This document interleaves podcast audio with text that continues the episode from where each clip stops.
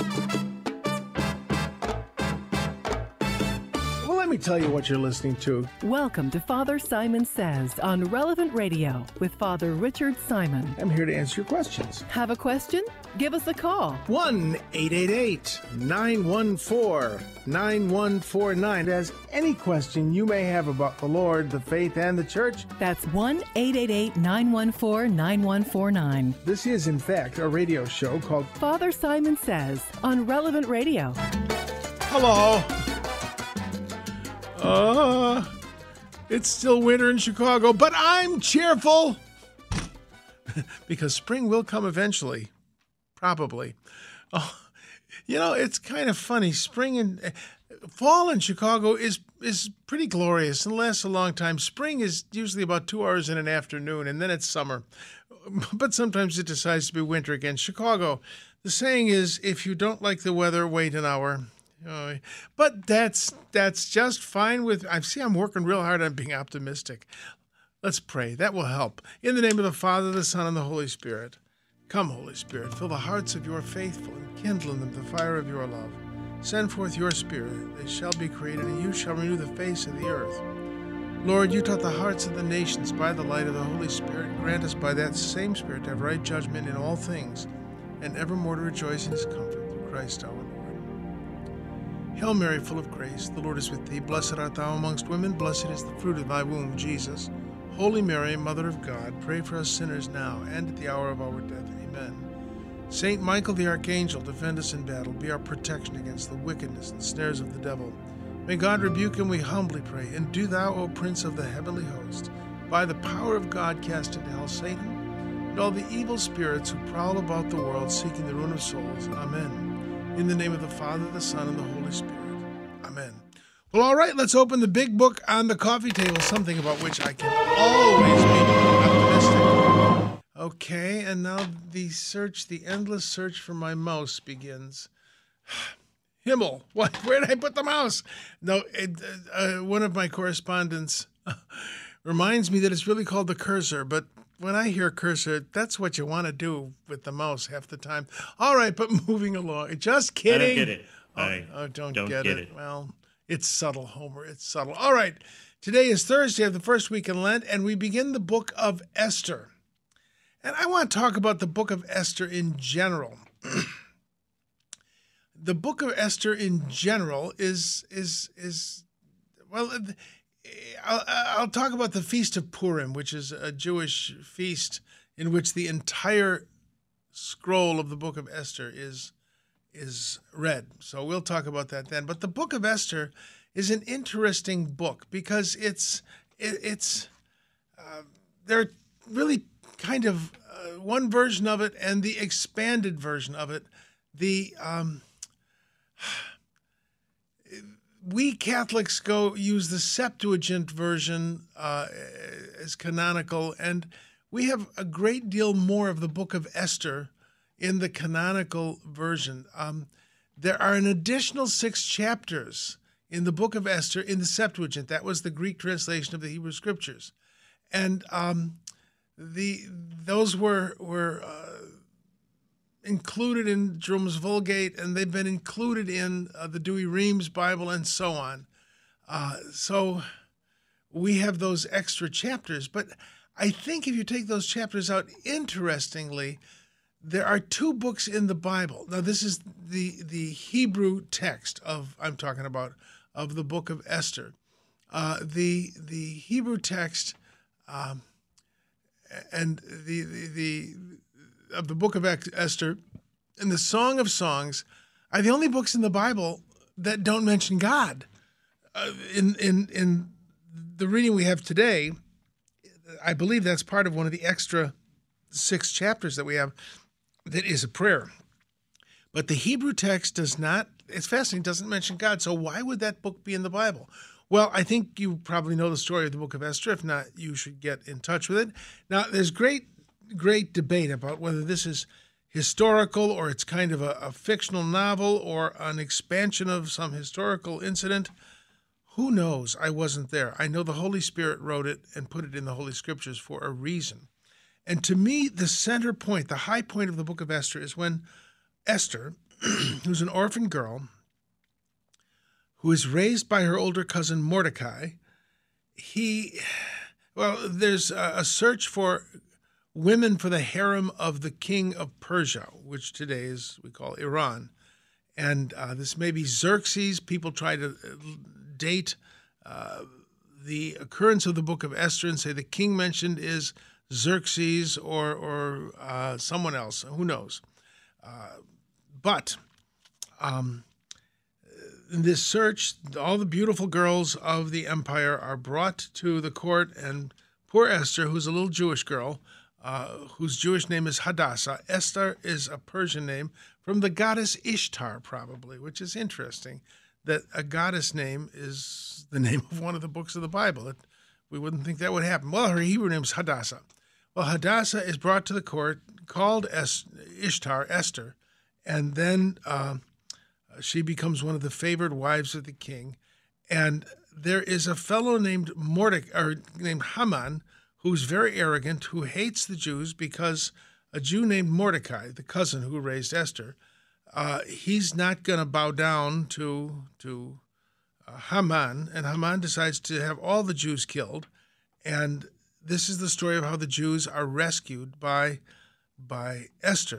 This unfortunate, from her view, uh, this unfortunate inclusion in a harem of of a pagan and being given a pagan name and all of that, these horrible things that have happened to her.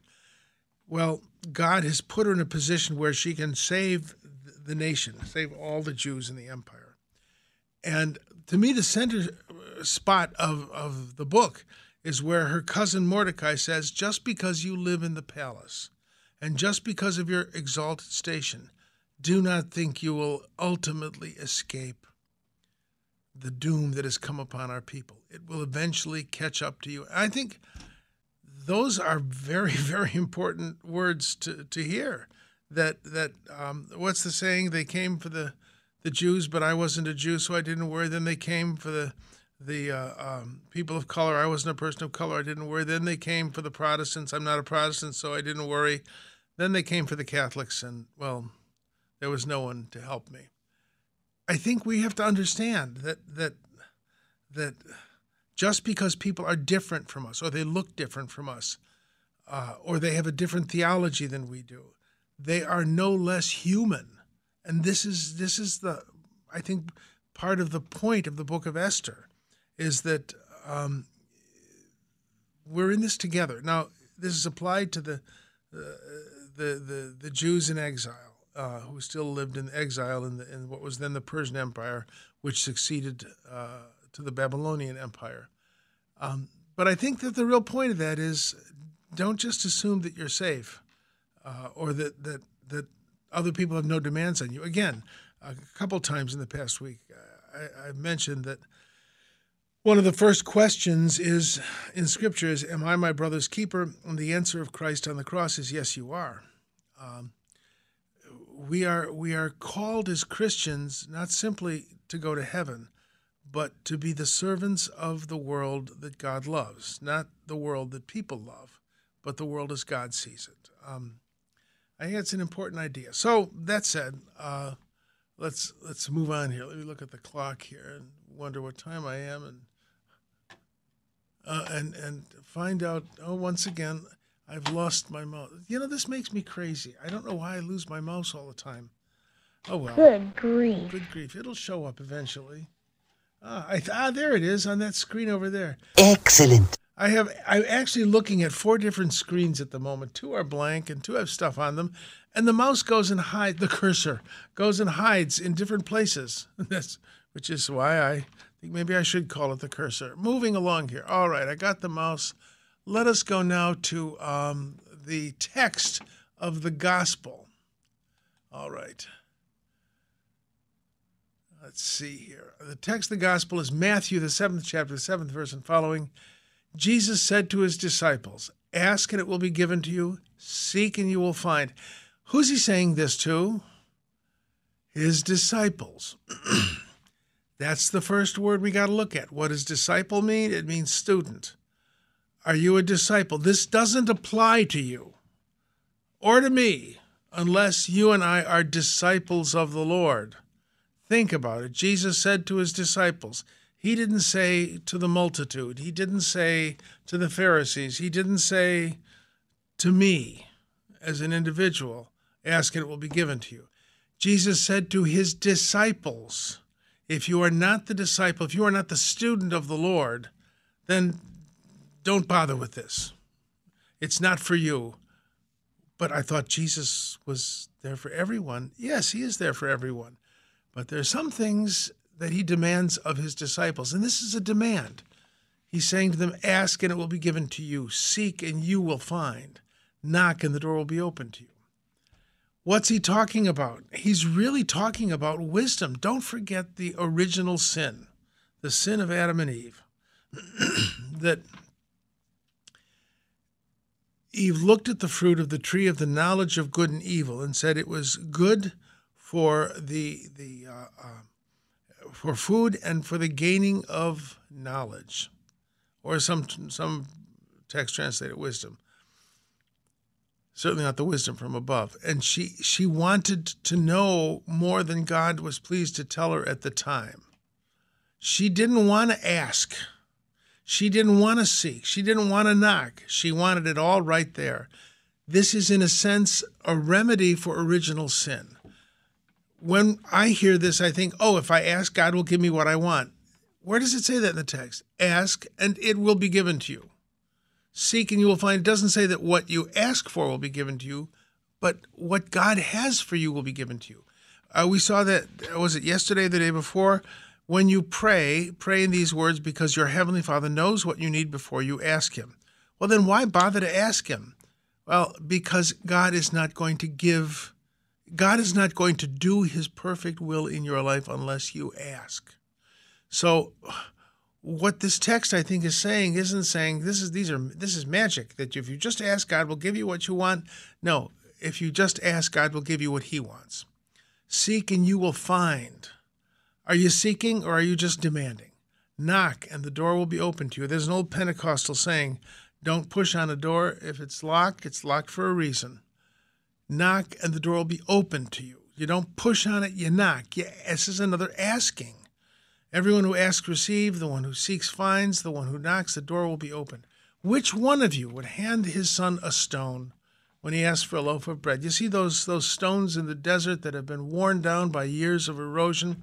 They really look like nice, crunchy loaves of bread from a distance. Except you bite into one, you'll break your teeth. Uh, who would ask for a fish? Uh, who would give his child a snake when he asked for a fish? Well, I, I heard one commentary about this. There are water snakes and there are eels, which look like snakes, but they're not kosher.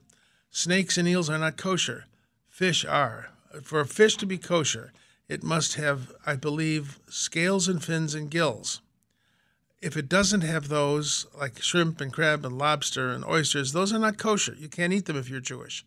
Uh, it has to have uh, fins and fins and scales, uh, or gills. Is it gills and scales or fins? And scales? It has to be that kind of fish. so, an eel is more like a snake than it is a fish. If you give, I, I don't know if you've ever had eel. I had it once. I think it's truly horrible, but that's just me. Well, besides being truly horrible, it's not kosher. It doesn't have scales. So if your son asks you for a fish, you're not going to give him something he can't eat. That's the point of it. That, that we ask for things that are inedible. God wants to give us something that will build us up, that is edible, that, that will strengthen us. And we want, you know, left to our own devices, as someone said, we'll go straight for the small potatoes. If you then who are wicked know how to give good gifts to your children, how much more will your oh by the way in the this version of this in the gospel of luke uh, he says who if his if his son asks for an egg will give him a scorpion. You know those scorpions all balled up. They look they look like uh, a little egg uh, uh, well except you pick one up thinking it's an egg it's gonna it's gonna sting you and make you very sick if not kill you so the point of this is God is going to give you what you need and what is good for you, even if you ask for things that are not. This ask and it will be given to you isn't automatic. Yeah, Jesus said, I'll get whatever I want. No, Santa Claus says that. St. Nicholas doesn't even say that. The real Santa Claus, moving along here. So uh, if you then Luke in the Lucan version it adds, if you who are wicked know how to give good gifts to your children, how much more will your heavenly Father give the Holy Spirit to those who ask Him? There you go. And then he adds, do to others what you would have them do to you. This is a fascinating thing. Uh, I remember when I shared this idea with with uh, Rabbi Lefkowitz, and of course he was very good at the New Testament. He had read it thoroughly. Um, I said, Jesus is the only one of the great teachers of history. If, if Jesus were not who we Christians believe him to be, he would still be one of the most remarkable teachers. He's the only one of the great teachers. This this idea, what you hate, do to no one, it's a universal uh, saying. But Jesus says it in a positive way. He says, do to others what you would have them do to you. Rabbi Lefkowitz said, that's awful. How do you know what I like? You know, what you hate, do to no one, that makes sense. But you're gonna you're gonna do what you like for me? He has a point there. Now, you cannot love someone unless you hear them. My dear sister, who has gone to the Lord, when she would visit, she would arrange my spice cabinet the right way. It took me two weeks to find the oregano. Have you ever had someone you're trying to untangle the rosary or a string or something, and a person comes and says, Here, give me that, I'll do it? You want to just punch them. You've been working on this. You cannot love someone. You cannot help someone until you've listened to them. The great commandment, of course, we know is love God and love your neighbor. No, it's not. The great commandment starts with Hear, O Israel. And I interpret that as sit down, shut up, and listen. I'm God, you're not. You cannot even love God until you've heard Him. Let me help you, God. I have known uh, Pentecostal preachers used to call them God's little helpers. They want to help and they get in the way of everything in the parish. They, they make a mess of it. You cannot love someone until you can hear them. You can't even love God unless you listen to Him. So the point is, I want here. I'm going to help you. You do this. You know, I've known people who caused other people great illness by telling them what they should eat and what they shouldn't. well, moving along here, uh, um, if you want to help someone, pray for them first. Say, Lord, what what what do they need? Listen to them, listen to the Lord, and then respectfully and lovingly say, you know, I have really been praying for you, and I think maybe this is what the Lord wants for you. Instead of here, do this. This is what's good for you. Rabbi Lefkowitz was absolutely right. You don't know what is good for other people unless you've listened to God and to them. Now, all of this, ask and it will be given to you, it's all, I have all these needs. But if I hear God, then I'll get the answer. If I'm patient enough to listen to God and to wait on what He's going to give, and that applies to our relationship to other people. So to just understand that to love someone, you need to hear them first and you need to hear God. It's tall order. Don't just jump in and say, This is what you need to do. How do you know what they need to do? I barely know what I need to do. With that thought, let us go to a break. We will come back with some letters and we'll open the phones at 888 914 9149. 888 914 9149.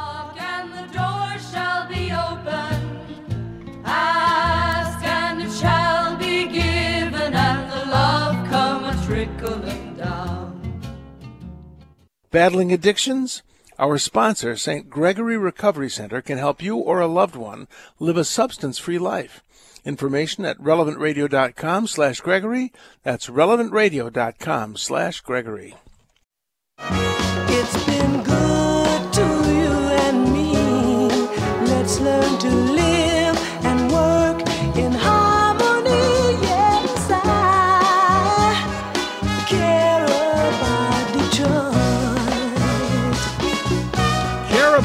Detroit. So. Detroit, welcome. Ten, it's 10:30 a.m., right? 10:30, and a few FM stations. Detroit is near and dear to my heart because when we got off the boat, it was docked in the Detroit River. My my great great great great umpteen times aunt, uh, what was her name? Rickenbacker, uh, Reichenbach. Uh, oh, I can't think of her first name but uh, she was among the first Germans in Detroit, and my family just kept coming the whole 19th century.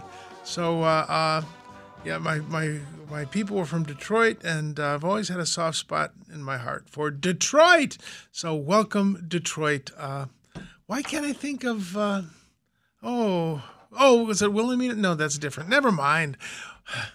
Trust me, ancestors. It'll come to me when the cheese, when I get the cheese back on a cracker. All right, that said, let us go to letters. Oh, I got the mouse. I've, I've got a stranglehold on it. All right, now, this is uh, from, okay, who's this from? This is from um, John in Philadelphia. The gospel gives a perfect description of someone having a grand mal seizure. Uh, this would uh, not be related to mental illness. Uh, so uh, this, I think, this was the story of the of the boy who was the demons threw him into the fire. Again, you know, I wasn't there. The, the scripture says it was a demon, and uh, Jesus cast the demon out. So it may not have been a medical condition at all. It's interesting uh, with a demonic possession. The little I know about it. Again, I wasn't an exorcist. I have assisted at exorcism, but I have never been an exorcist. I'll never forget. Uh, take it with a grain of salt. Uh, that was just the salt shaker. I'll never forget when a, a mother came into the sacristy and asked if she was very worried about demonic influence in the life of her child, and he was looking at all those comic books that all these these um, scary superheroes and you know all that sort of stuff. And I so want to say, lady, if I could cast that demon out, I'd be rich. Come out, demon of of male adolescence. I'm kidding. It's humor, I hope. Well, you know, I wasn't there, uh, but it is very interesting that that uh, at least in my experience, if something is truly demonic, there is an immediate cessation of symptoms. Now, someone may have a mental dysfunction uh, or, or uh, um, condition that persists that is that is organic in nature. But it's very interesting to me that when something is genuinely demonic, at least in my very limited experience, that there's an immediate cessation of symptoms. So I, I, I don't know if the scriptures are describing a grand mal seizure. It certainly sounds like it. And again, there is a continuum. The devil really enjoys human suffering, whether that comes from illness or sin or uh, uh, uh, deprivation or possession. Devil enjoys the whole schmear. Uh, so uh, I think we look at these things as uh, as on a continuum. Is this demonic? In what sense is it demonic? So I, I don't know, but very interesting. So John, thank you. Uh, uh, and I think if I'm reading properly, I think John has uh, credentials as a medical person, and it, it does sound like an epileptic seizure. Uh, and in what sense that's demonic, I don't know. All right. Um, moving along. And that, you know, I don't want anyone to say, oh, Father Simon said that epilepsy is demonic. No, I did not. It's not demonic. It's, it's, it's usually genuinely physical in nature. Um, genuine epilepsy is a, is an organic condition. Uh, but I think we have to realize we live in a fallen creation because of, of, well, the fall of Adam and Eve and, and that giving over to to the power of the enemy. So, uh, thanks for the the uh, the heads up there. All right, let's see here. Now the next one I got is um, uh, from. Uh, okay, this is uh, uh, from a listener. It's kind of it, it was a calling question, but where in the Bible does it say that angels and humans are immortal? It says it all over the place. But the one passage that I, I want to quote is Matthew 25 41. Uh, this is about the sheep and the goats that uh, uh, that that uh, uh, when did you know the, the, last judgment when did we see you sick and in prison and visit you uh, and the king will say this is the last judgment and the king will say truly whatever you did for me whatever you did for one of the least of these you did for me well, he says to those who are um, uh, condemned, he says, Then he will say to those on his left, Depart from me, you who are cursed, into the eternal fire prepared for the devil and his angels. So, one, I think, can infer from this that if those who sin are eternally, that is, timelessly, uh, uh, subject to the fires of hell? Well, that the human soul and the angels are, in fact, immortal, eternal. Uh, if they can be subject to eternal fire, then I suppose that makes them immortal. I, am sure there are more pleasant uh, examples of this, but that was the one that occurred to me. So I hope that answers your question. All right, moving along. I got another letter here. This is um, uh, my question is how you ask a saint to pray for you. I understand the Hail Mary and use it, but I fumble my words when trying to ask a saint to pray. Well, you know, we have the custom in the Catholic Church of special uh, um, uh, patron saints for things. For instance, St. Anthony, for some reason, the patron saint of those things that are lost. St. Jude, the patron saint of hopeless causes. Uh, and oh, what's another good saint? St. Christopher, who has not been demoted. Trust me. Well, there are questions about his his uh, what's the word his his historical condition, but St. Christopher probably existed, and we ask him to protect us in travel. Uh, uh, so we have patron saints. Uh, who's this? The, the, the, new guy who's the patron saint of of uh, computers.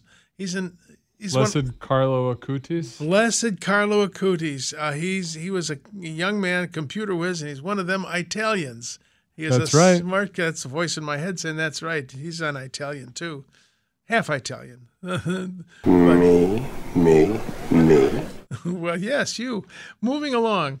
So we have these patron saints, and you just say, "Oh, blessed Carlo, please help me with this computer mess." Remember, was it yesterday we had the text about don't don't think that by by the multiplication of words you'll be heard. You just you know, life is meant to be a conversation with Christ with an occasional comment to his friends. Why not? So it can be very simple. You know, my prayer to St. Anthony when I can't find something, it's terrible theology and it always works. St. Anthony, please help. That's my prayer to St. Anthony. And as I said, the theology of it is just awful and it never seems to fail. So, at least for me, I think God is just sort of tweaking me, tweaking my nose with that one. All right. So, you pray very simply. Uh, prayer is conversation with God and the saints. And uh, do you address your friends and your family with, now let me get the proper words to say good morning to my mother. Good morning, dear mother in the kitchen. No, you don't. You say, hi, Ma. This will do for the saints too. There are more formal prayers. And when you're praying with other people, the formal prayers are very helpful and useful so you can pray together. And in liturgical prayer, it is very formal because uh, liturgy, in essence, is a covenant ceremony, especially the liturgy of the Eucharist. So you want it to be exact. So, but when you're praying just on your own, any words will do because, well, you know, there's no way you're going to impress God or the saints. They know you who for you are. They know you for who you are. Let's see here. All right. All right. This is Oh, by the way, there are lots of lines open at 888 914 9149. 888 914 9149. Oh, dear. Now, this one is going to push my buttons. Delia. This is from Delia. And she says, My daughter, who is 10 years old, became an altar server around one year ago. In the past couple months, I have read a book, Get Us Out of Here, by Nicky Eltz and Maria Simma that stated that no female should be near the altar at church. I know growing up that there were only altar boys. After reading this, I have explained to her and she understands, but I feel she is confused about this. How do you feel about this? Should females be altar servers too? I have a view of this that is absolutely contrarian. Absolutely. I am opposed to altar children the reason that there were altar boys goes back for historical reasons to the early church that the orders of of there were seven essential orders actually you could well yeah let's let's keep it at seven you had the porter who was basically the janitor the lector who made sure the scriptures were publicly read because many people were illiterate and if you wanted to read the Bible, you had to have someone read it to you. The porter, the lector, then the exorcist who assisted in baptism, especially with the casting out of demons, and the acolyte, who was an assistant to the clergy and often could function, as I understood, as Eucharistic extraordinary ministers of the Eucharist, especially for those people in prison. And those would tend to be younger people. We have the story of St. Tarcissus, who as a child could get into a prison. They, the Romans were, were different about prison security than we are. Then you had subdeacon, deacon, and priest who had liturgical roles. Acolytes had a liturgical role too. And you had these essential orders. And you advance. The Romans had this idea of the cursus honorum, the course of honors, and you advance from one role to the next, to the next, to the next. That was the idea. And because it was clear and has always been clear that men are ordained as presbyters. Why? Why can't women be ordained as presbyters? Because there is fatherhood and motherhood in the church. And the, the liturgy, though it is not a stage presentation, has a, a, a, a dramatic uh, uh, dimension. And the priest stands in for the persona Christi. He stands in for Christ, who's the celebrant of the Mass. The deacon stands in for the angels, as does the subdeacon and the acolytes. The congregation is the bride of Christ. So there's this acting out of liturgical roles. That probably is where it comes from. In the ancient world, this would have been obvious because the role of woman as mother is a very exalted role. Uh, um, we tend to think it isn't important that a woman is just a mother. Just a mother, that phrase should make you crazy. The highest role a human being can have is the giver of life. And and in a sense, the ordination of men, I think, is a kind of affirmative action on the part of the Holy Spirit that that a woman can do anything I can do essentially in terms of work. A woman can be a perfectly good doctor or engineer or lawyer, but there's something a woman can do that I cannot do. We can both engender life, but only a woman can carry a child. A woman creates a home. The role of male and female in traditional life and in the scriptures and in the life of the church are very clear that motherhood is a, is a role of great dignity. The Blessed Mother wasn't ordained because she didn't need to be ordained. So this is not convincing to modern feminists. In fact, it's downright irritating to modern feminists. That said, the liturgical roles were reserved to men. What happened was you encouraged children, young boys, to do this to consider the possibility of a priestly vocation. That canoe is over the waterfall. In the Old Mass, it is appropriate to have to continue the tradition of males in the uh, liturgy where the Old Mass is allowed by episcopal consent. In the New Mass, the role is different. Now, back to my axe grind. I am opposed to children serving at the altar. Now, some people are quite mature when they're 10, and some people are children when they're 50. However, if I was king of any castle, which I am not, I would say I don't want anybody serving at the altar who's not a confirm, has not made their confirmation. And at St. Lambert's, we would have people dressed in the in an appropriate uh, garment, not a not an alb, not a not a cassock. Those are those are not appropriate uh, uh, vestments. Uh, I think for the non non non server or non clergy in the Novus Ordo. We would have them in these you know, those graduation robes with a, a cowl that was in liturgical color, and you would have people who were ninety sitting next to people who were twenty the lectors, the communion ministers, the mass servers were all dressed in this. And it, it, you know, I have had people running up in purple sweatsuits to help at communion. That's absolutely inappropriate. Uh, I, I think that, that, that the idea of having children do this, I am absolutely opposed to it.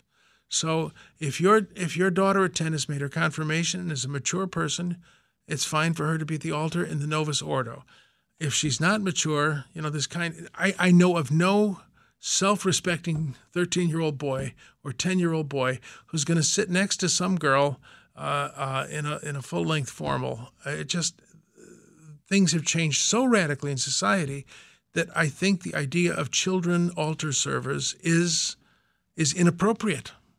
I really do. I, and people get angry when they hear me say this, but it's just my experience that that when you have kids serving at the altar, what happens is when they turn 13, 14, get to high school, say, well, that's what kids do. I don't do that anymore.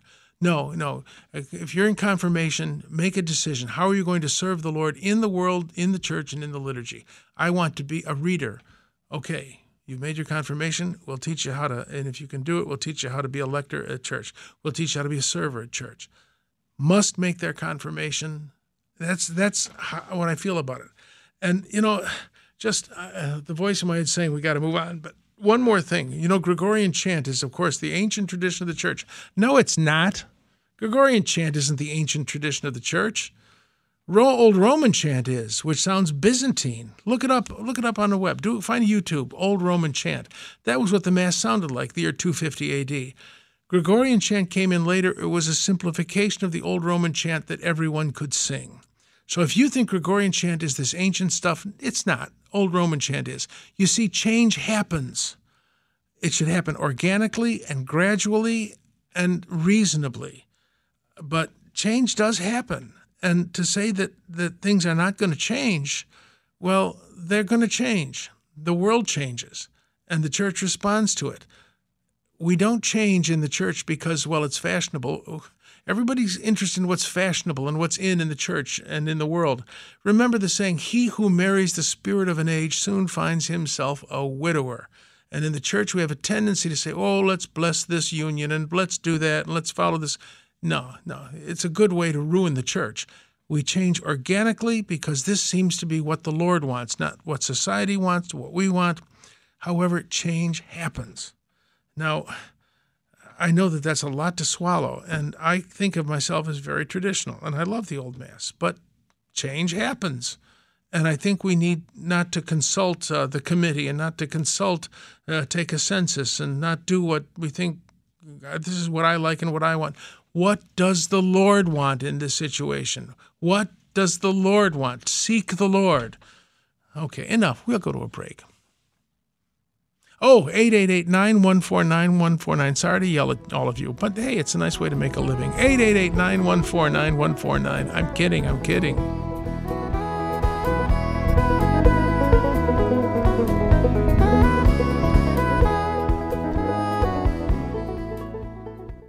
Our sponsor, the University of Dallas, provides a rigorous liberal arts education that forms the whole person for wisdom, truth, and virtue. Learn more about the Catholic University for independent thinkers at relevantradio.com forward slash UDallas. When it's not always raining, there'll be days like this. When there's no one complaining, there'll be days like this. Everything falls into place like the flick of a switch. Yep, Well, they're, my mama they're doing told me- Motown to welcome Detroit. Hello, Detroit. That's a little close to my heart. Got a lot of cousins there still. All right, uh, let's let's move along. Let's uh, go to the word of the day. You know that whole screed I just just vented my spleen on. Does Father Simon like altar girls? No, I don't like altar girls, and I don't like altar boys either. I'd rather have mass servers. Huh? Yeah, I, I in the Novus Ordo, I do not I really think it's time to get past, but it's so cute when the kids are up there and it's really good for them. No, it's not. Who cares what the liturgy is the liturgy, and to use the liturgy for a political purpose or to make a point, whether it is on the right or the left, is horrible. It's a blasphemy. You don't use the things of God to make a statement one way or t- uh, other. That said, let us go to the word of the day. We've already had the gong, and the word of the day is Purim. Purim means lots, as in as in to cast lots. And of course, we have a lot on which we build a house. Then we have a lot, which is a bunch of stuff. And that these are all from the same old English word, which means uh, something that just sort of comes your way. And to cast lots is to throw dice or to throw uh, knuckle bones or to, to throw Lord knows what, and let those things make a random decision. And the reason that the Jews celebrate the feast of Purim, the feast of lots, is because in the book of Esther, the evil Haman, who believed in divination and casting lots and all those things, he, he cast lots to find the appropriate day on which to kill all the Jews. Hence, it's called the feast or the, the, the, the feast of Purim, the feast of lots. and it is one of the most fun Jewish holidays. It's it's one of the non-Torah holidays, so you can drive to a distant synagogue and Jews dress up. I remember calling it Hebrew Halloween, and Rabbi Lefkovitz thought that was most appropriate. I remember Rabbi Lefkovitz and his boys one year they dressed up in zoot suits. Seeing the rabbi in a zoot suit was pretty funny. He usually wore very solemn clothing, and they throw when when the name of of Mordecai is mentioned, they throw candy to the children in the synagogues and and they they when the name of Haman, the evil Haman, is mentioned, they they make noise with noisemakers. It's a great fun feast. They read the entire scroll of Esther twice on that feast of Purim, the feast of Lots. And uh, um, it's called the whole Megillah because the word Megillah is a scroll. The big Megillah is the Torah. The whole Megillah is the book of Esther. So now you know more than you need to know as a Gentile, as a Christian, about the Feast of Lots. But it is a celebration of the of the um, of the survival of the Jews under one of their first big anti-Semitic persecutions, and it is fascinating to me how that has gone on through their history. And uh, but the Lord has been faithful. So, at any rate, just a thought. All right, let's move on to phone calls. You know, I'd be lost without a telephone. Hey, don't go away. I want to talk to you. Cindy, don't go away. I want to talk to you. What can I do for you, Cindy? Oh, my question is uh, people that use sorcery, can they uh, transfer afflictions from one person to another person? And if, if so, is it only pertainable mostly to people that are that haven't been practicing the faith very well, or can anybody, even those that uh, go to mass regularly, can they uh, be a victim of it as well? Huge question. I want to tell you what I think, but I may be wrong about this. I remember hearing, you know, I- have a number of friends who are exorcists. That's the salt shaker. Take it with a grain of salt. I have a number of friends who are exorcists, and uh, they suffer horribly. I, I have a, a good friend who's an exorcist who who is always getting pushed over in parking lots and and uh, just afflicted. Uh, he was narrowly killed in uh, just escaped death in a uh, car accident not long ago, and uh, yeah, I mean he's in a constant spiritual battle, and the devil can afflict us, and the devil fights people who are baptized in a state of grace. However, I would say that that uh, I remember hearing a story of a Brahmin uh, in India who was asked about curses. He said, "Oh yes, the curses work wonderfully, but they don't work well against Christians because a Christian has a, a little cross marked on their forehead, uh, and and that protects them." So, you know, I would say that in general, to stay in a, if someone is in a state of grace and practicing the faith, that they are not subject to the more extreme uh, um, uh, effects of sorcery or, or demonic uh, participation.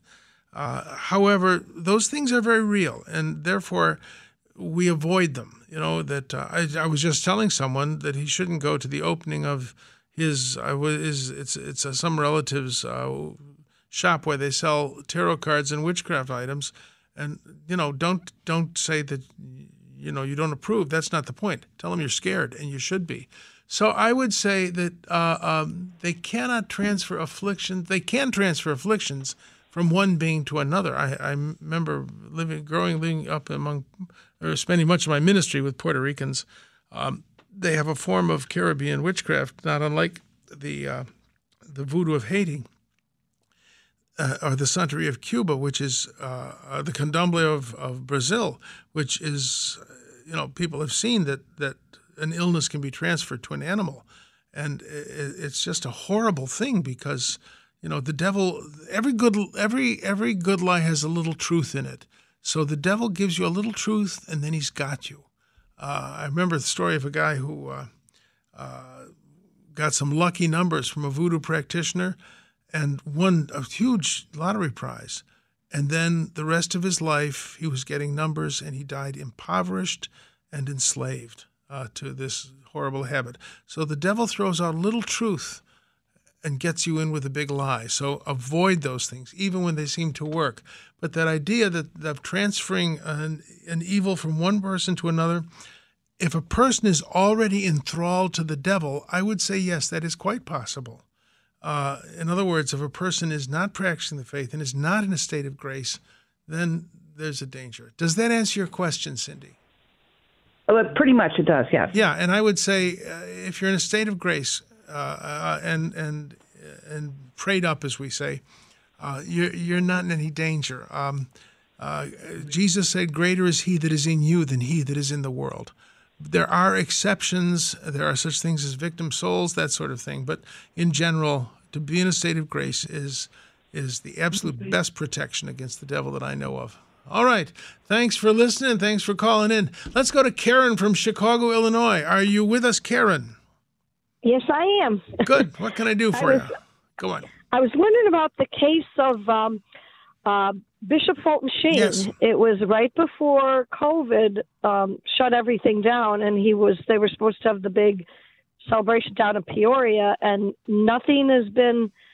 Uh, I haven't heard about it since, and I was wondering what what. Um, and then and then I heard New York was uh, uh, petitioning something that they wanted to re-examine something, but I was wondering where where they are in that in that if they it's like stalled. Yes. So- you know, I, I wish I could answer your question, but I, I really can't. I don't know what's going on with the canonization process for Fulton Sheen. But I think that, that one of the things about the canonization process, it has to wait. You know, we're in a great rush to canonize saints these days, but, you know, this is a process that traditionally is a very slow process and is really kind of uh, directed by the Lord. You know that that that it becomes absolutely. Remember what a canonized saint is. There are lots of saints with small s's. Everyone is supposed to be a saint. So if someone goes to heaven, they're a saint. The word saint just means holy, dedicated to the Lord. But a canonized saint, that's we should think of a canonized saint as kind of a living Bible. That that that they are uh, uh, examples of how to live the Christian faith. And there are some people who are appropriate for a certain time, and other people are appropriate for another time in terms of the, the their lives as examples and their writings as being pertinent to the current situation. And that process is and should be largely in the hands of the Lord. It isn't a political process. So, as for Fulton Sheen, I do not know where we are with this. Uh, but if if he's to be a canonized saint, if he's to be one of these examples of of Christian teaching and Christian life, it's going to happen in God's time. Well, So- we, we sure do need one now, and he has led. I mean, he is. Well, he's a great his- man. Oh, I remember. yes. Oh yeah, a great man, a great everything. man. Uh, But People uh, are still you know, watching his and listening Sure. to his words of wisdom. And that may be why he's not canonized. He's, he's still con- contemporary. Who knows? This is in the hands of the Lord, and I think that that's that's you know we have to trust God on that. You know, I remember Fulton Sheen from my youth. Uh, actually, his family lived in the town I grew up in, uh, in La Grange, Illinois. Uh, but um, why the Lord has not done this? You know, we think, well, why isn't the church doing this? I think, yeah, I think we have to leave it in the hands of the Lord. Well, I hope that helps. Let's go to Rita from Northern California. What can I do for you, Rita? I've only got 60 Father, seconds. Good. Oh, Thank good. Thank you for your priesthood. Well, I thank you. what? you for your- Yes. I just wanted to say I agree with you that girls shouldn't serve in the Novus Ordo as altar servers. However, my daughter did it for four years and did an Mm-hmm. excellent job. But I, I now that I'm in Now- the Latin Rite, Well, I y- think did you hear what I said? That in the Novus Ordo, I don't think girls should serve. I don't think boys should serve. I don't think children should serve in it. That I have nothing against women on the altar in the Novus Ordo, uh, where the, the liturgy is in the hands of the bishops, and and we have they're, they're the ones who God has put in that position. However, we need servers at the altar who are mature and committed, and to use the the liturgy for anything but the worship of God is inappropriate. Altar servers.